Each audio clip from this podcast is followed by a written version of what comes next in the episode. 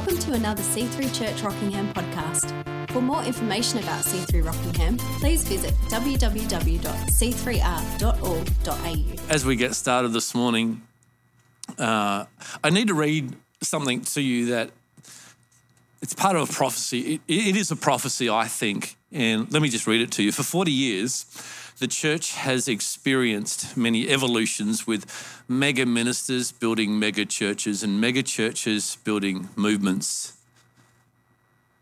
But God wants reformation, not evolution. We need a revelation in leadership and a revolution in membership. The kingdom of God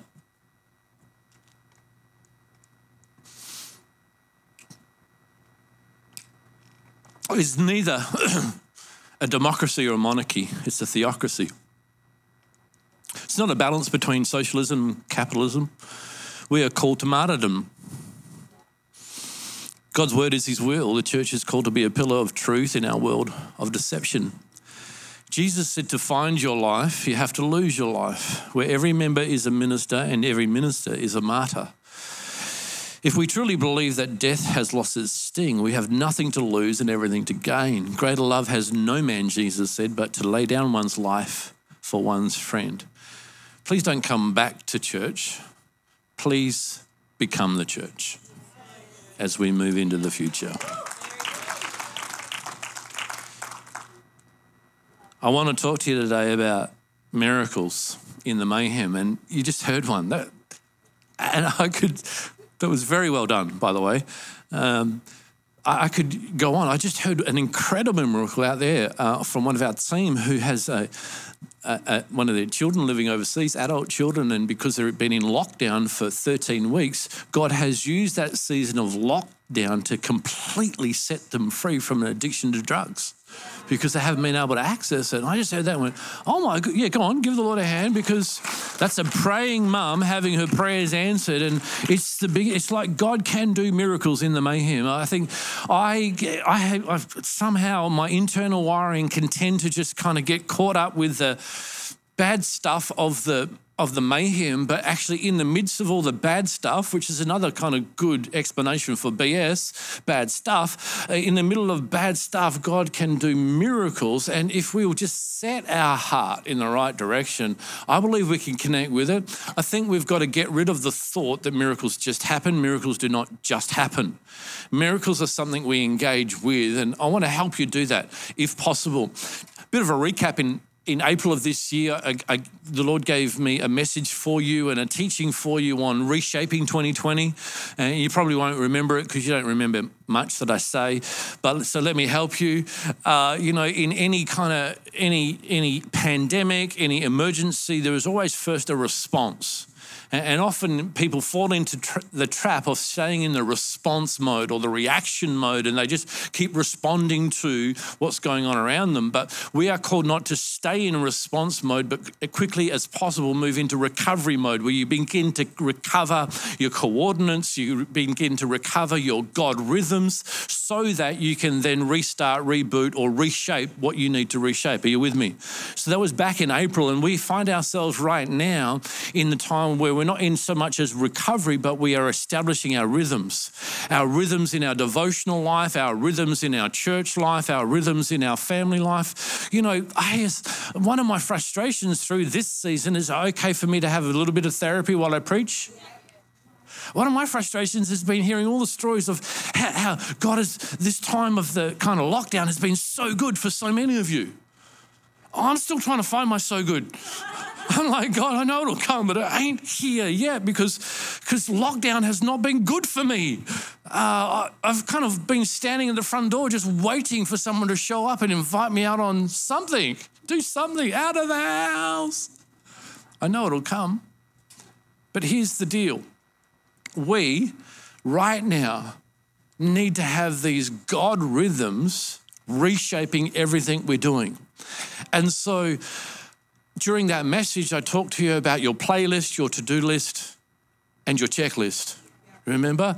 Make your playlist worship, make your to do list simple, and make your checklist peace.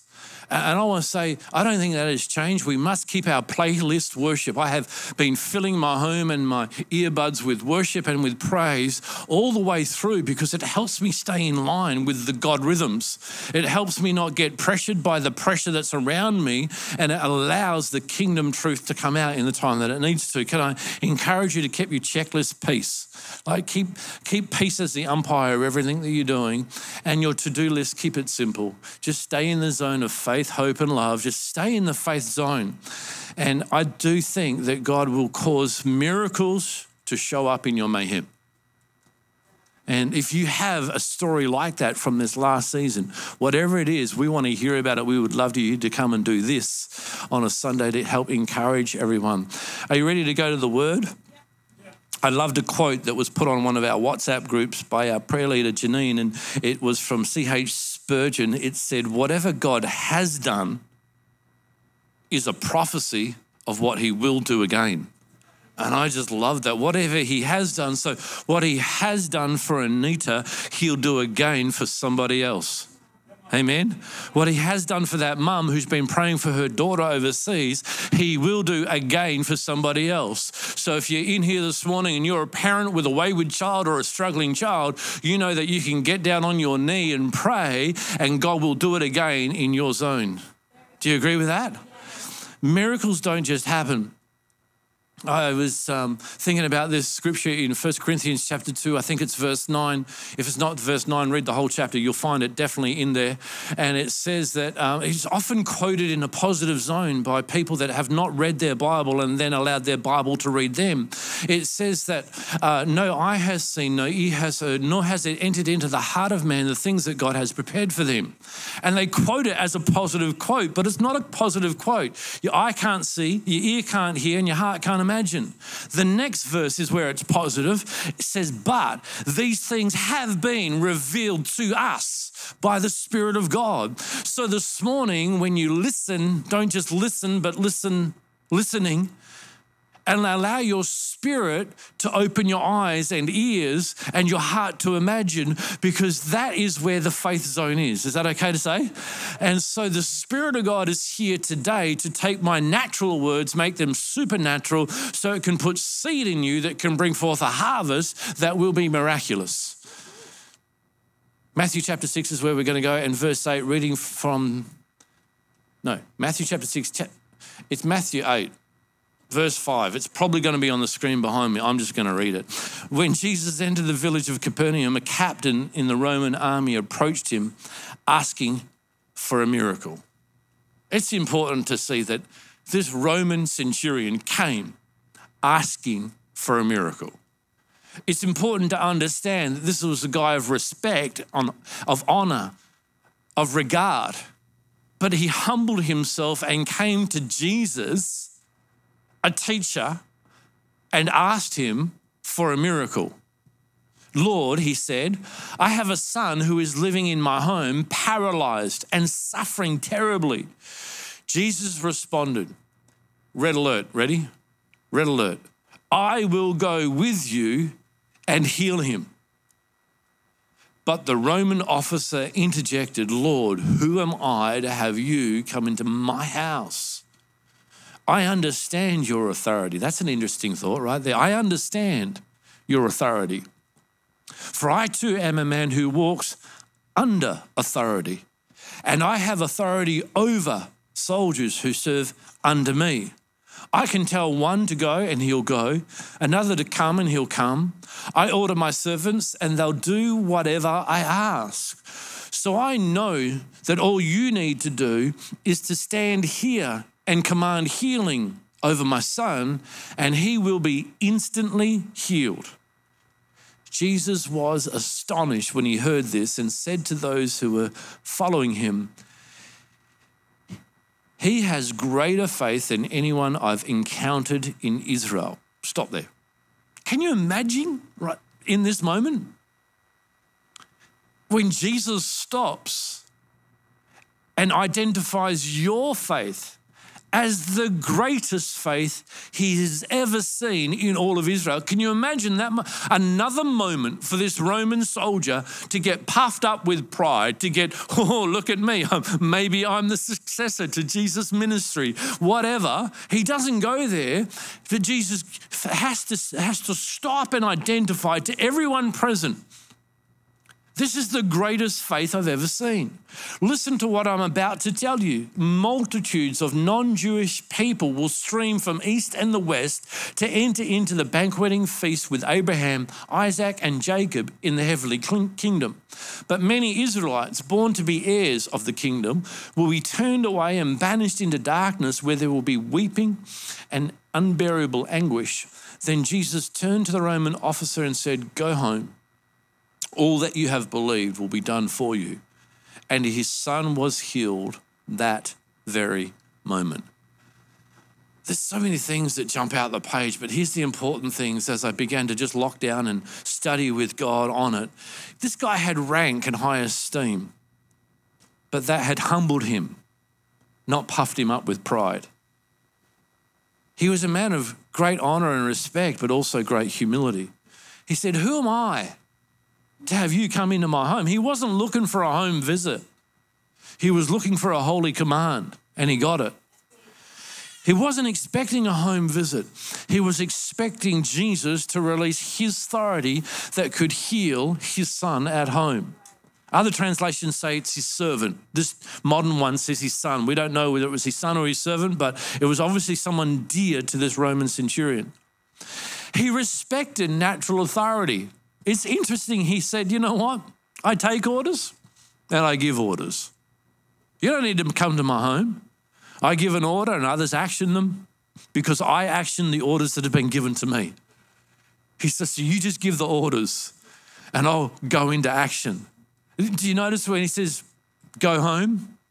Your son is healed. The centurion didn't argue. He went home and found that he was healed in that very moment.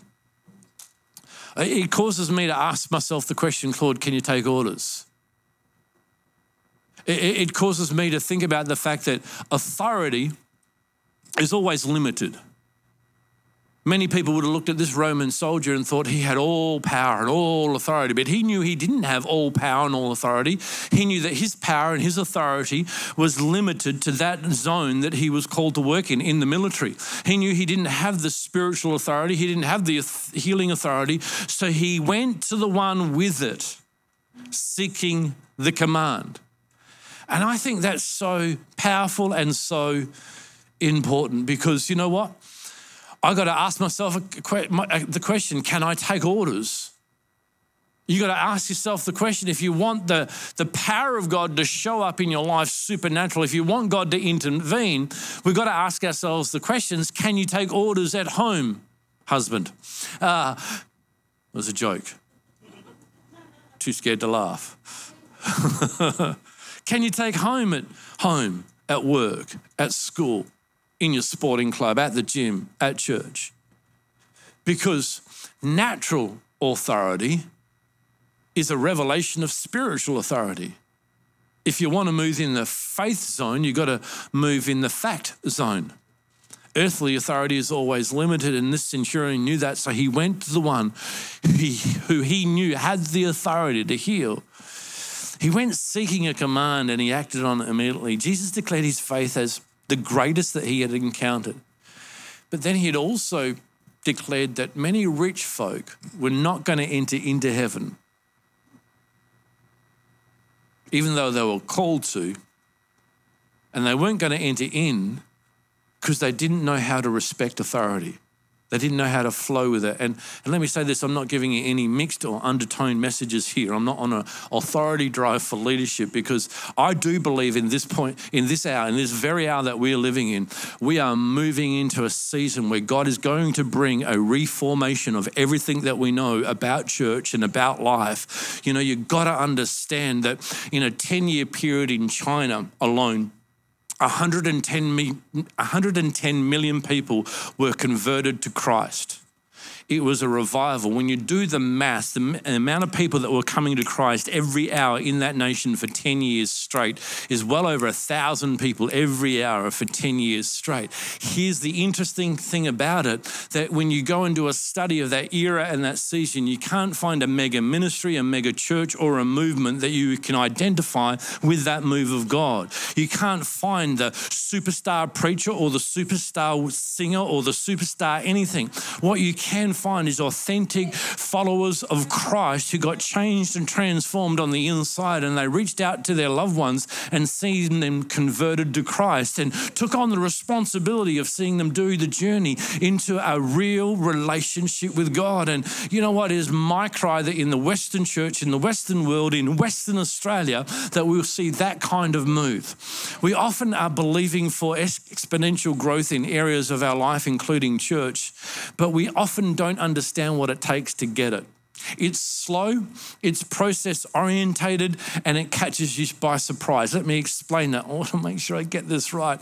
I did a study recently of the water lily. As you do, you study water lilies. A water lily can reproduce itself every day. Every day. If you put a water lily in this lake, and it reproduces itself every day. It's an incredible picture of, picture of exponential growth. It will reproduce and begin to cover that lake day after day with you're not really noticing what's going on. But here's the crazy thing on day 54, that water lily will cover just 1% of the lake on day 54. But on day 60, It'll, it'll cover the entire lake as each lily reproduces another lily. Are you with me? We often think that exponential growth is, whew, but it's not. It just kind of creeps up and then all of a sudden it takes off. Because when one will reproduce what they've got in another, who reproduces what they've got in another, who reproduces what they've got in another, who reproduces what they've got in another. You know, what we're seeing in our world today with the pandemic and with the woke generation and, and everything that's going on, it's no surprise to me because there has been an undertone of silence for way too long on issues that matter way more than we've given it time for.